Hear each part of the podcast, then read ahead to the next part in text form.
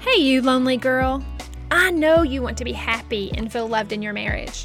I bet you're discouraged and feel rejected with the silence, avoidance, and lack of communication. Hey, I'm Jennifer. I too have felt loneliness and disappointment, especially in my marriage. I wanted unity and honest conversation, but the reality was nothing ever changed.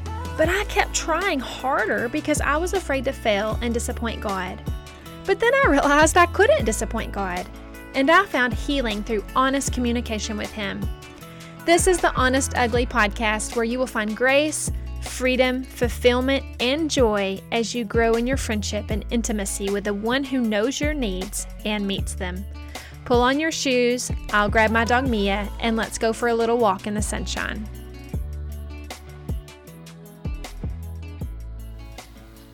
Hey guys! So, the honest, ugly truth today is that most of us are living in opposition to how God created us. We have this wiring, these giftings, these callings, these preferences and desires on the inside that God put there. But because of cultural expectations, gender roles, church legalities, or maybe even parental upbringing, we try so hard to live outwardly, to be pleasing and acceptable to all that's put on us, to all that's expected of us. And we feel the disconnect. We really feel it, especially when the simple little question comes up How are you? If we were to answer honestly about how we are really doing, the person in front of us would wish they hadn't even asked. So, to avoid that awkwardness, we just respond with, I'm good, how are you? But in answering the generic, I'm good, we become even further disconnected from our true selves because we're often lying when we say we're good. I'm just going to pause right here for a second for a little sarcasm. If you're one of those who tend to over spiritualize everything, and I'm raising my hand because I've been guilty, you might be one to respond, Well, the Bible says no one is good, no, not one. Are you with me? Anybody heard it? Anybody said it?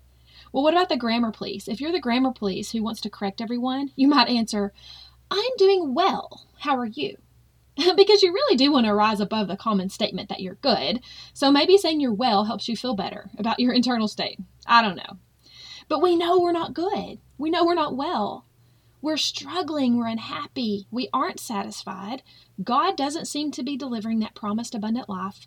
We crave more relational intimacy. We're sad and depressed on the inside, but we keep slapping smiles on our faces and going through the motions to make everyone think we're really doing well. But we know we're not. But we keep it up. We keep reading our Bible. We're devouring more devotionals. We're attending small groups. We have the Bible app on our phone. We're showing up to potlucks. We're trying our best to keep a prayer journal.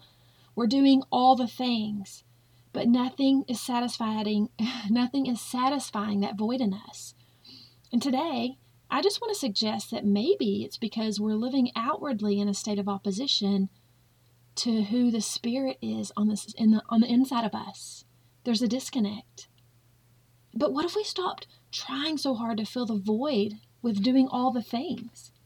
What if we stopped trying to live up to the expectations we feel put on us by others? What if we stopped giving a rip about what the church is telling us to look like? Gasp, I know, right?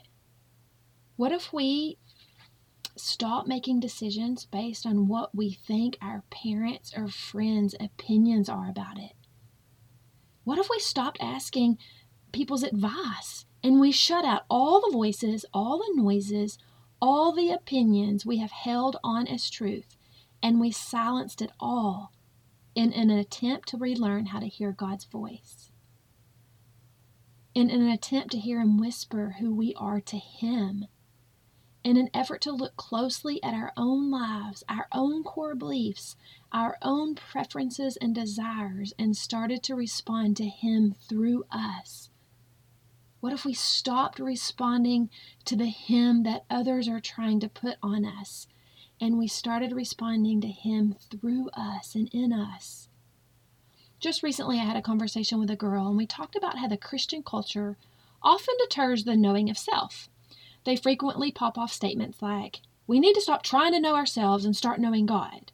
It's always in some form like that.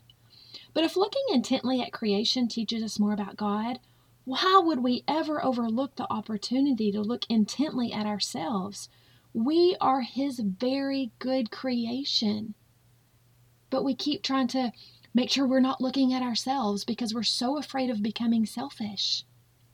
But we need to look intently at ourselves.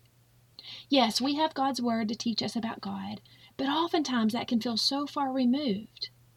But what's close and what's tangible and what's right now in the present moment is the flower petals I hold in my hand. The details of those things, the sand squishing between my toes as I hear the waves crash against the beach, the bees I watch fluttering about, the sunrise and the sunsets, the wind and the breeze and the acorns and my puppies and my children. Looking intently at them, studying them, knowing them, those things speak to me about who God is. So I really think knowing who we are, studying our gifts and our personalities and the detailed ways He made us, He made us unique. He crafted us and He knitted us together in our mother's wombs. I found that learning about myself, beginning to know myself on a deeper level, and seeing myself as God sees me, has allowed me a deeper relational intimacy with the Father, deeper than ever.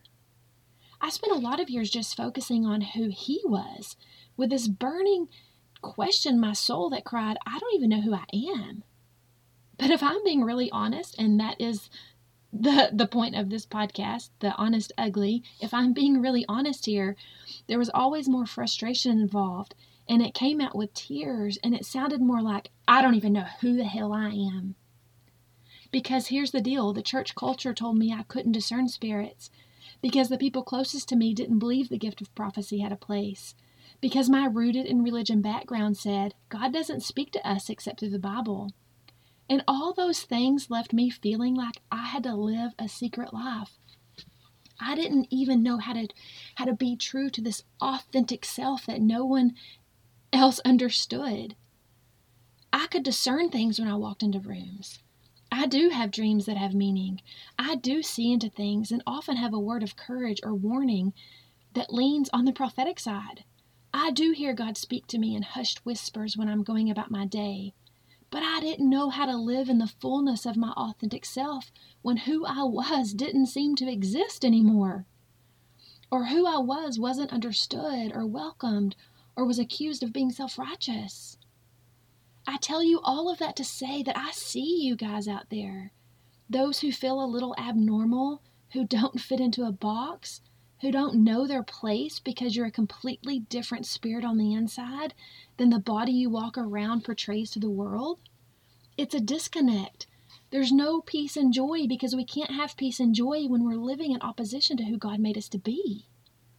So, today I just want to give you three tips on embracing your authentic self. Just recently, someone asked me, How are you doing? And my honest response was, You know, I don't know how to answer that question because I am so unfamiliar with this person of who I am. But I am at peace and I have joy and I'm excited to be getting to know myself. And it's true. I am foreign to me.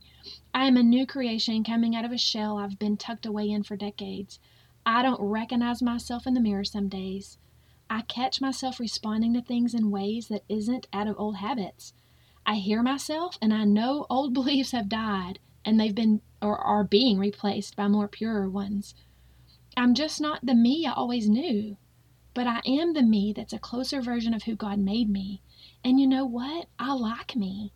And I'm really enjoying this whole process of getting to know myself. This me that God intended me to be. When I began living true to my authentic self, I realized there isn't much I don't like about myself. When all the expectations of others and all the religious, man made rules are all stripped away and there's nothing there but the whispers of God and the me that is desperately dependent on Him for my very existence, it is a freeing realization that is full of excitement and joy and peace and rest and there's not striving, there's just being. So today, if you were to ask me how I'm doing, I will be able to say, I am good, and I actually mean it. So, tips to embrace your authentic self and how to get to know the true you that God created. This is a simple one know your identity, but it's not easy. I have a printable for you in the show notes that you can print off and you can just speak these words of affirmation over yourself. They're just I am statements straight from God's word about who we are. And so it will just help us to know that we are fully known and deeply loved. We're chosen and holy and blameless, blameless. Um, we're in his love. There's nothing we can do to make him love us less. There's nothing we can do to make him love us more. Just to know our our identity because when we can start seeing ourselves as God sees us, things begin to change for us. The second thing is to consider the things that bother you about yourself and the things that bother you about culture. And consider those awarenesses and invitations to be in conversation with the Lord about. Don't go try to fix them. Don't try to be the opposite of what you don't like about yourself. Just ask God to show you what doesn't sit well in your spirit and ask Him to surface those things and guide you as He leads you in a shift towards replacing lies with truth or old habits with new ones. This isn't an opportunity to pick out all the things you don't like about yourself, but it is an invitation from the Holy Spirit to offer those things to Him and ask Him to do what He wants to do with those things. Number three, start noticing all the ways you like the, the start noticing all the ways that you like you how God made you, the gifts He's given you, your preferences, your desires, those unique things about you that others may not know about you because you keep them hidden because they don't fit into the boxes that people have put you in. Do you like to write poetry, paint, sit in trees, hike? What always comes to mind but you never do? Me, I want to learn graffiti. I want to be a graffiti artist. I mean, a legal graffiti artist, of course. I want to be a philanthropist. you saw my Venmo account, you would think that was funny.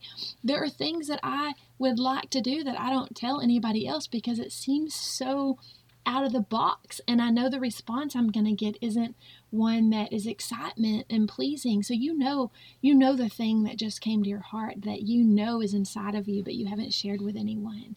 Start noticing those things and start cultivating those things you find that you love about you. Start seeing them as invitations to grow in intimacy with God. Ask Him to surface what may have been hidden from your awareness. I just thought just now this thought came to my mind. It never has before. I've always limited that um, graffiti artist idea because I mean, how do you even do that? But I just thought, just start on paper. Just start practicing graffiti on paper. I don't know, that's such a simple thing, but the Holy Spirit just whispered that into me. So, whatever He's whispering into you right now, just do that. Work with what you have. Start where you are. Cultivating a relationship with yourself will not make you selfish and it will not turn your face away from God. It will draw you in deeper and it will turn your face toward Him in a deeper, more intimate friendship than you've ever had before. I would love to hear your feedback on this episode. You can leave a review on Apple Podcast, send me a private message on Instagram or Facebook, and I'm offering coaching courses to help you walk through this process of embracing your authentic self. You can book a coaching session through the link in the show notes. I absolutely love meeting you guys here, but I did it again. I always seem to do all the talking, especially here in this space. But I want to hear from you. It's a highlight to hear the honest parts of what's on your heart. So go click the link in the show notes to join our Facebook community where you can chime in about this specific episode. If you're encouraged here listening to the Honest Ugly podcast, be sure and subscribe and share with a friend. I'll talk to you guys soon, but before we leave, say this with me I am fully known and deeply loved. Nothing I do will make God love me more, and nothing I do will make him love me less.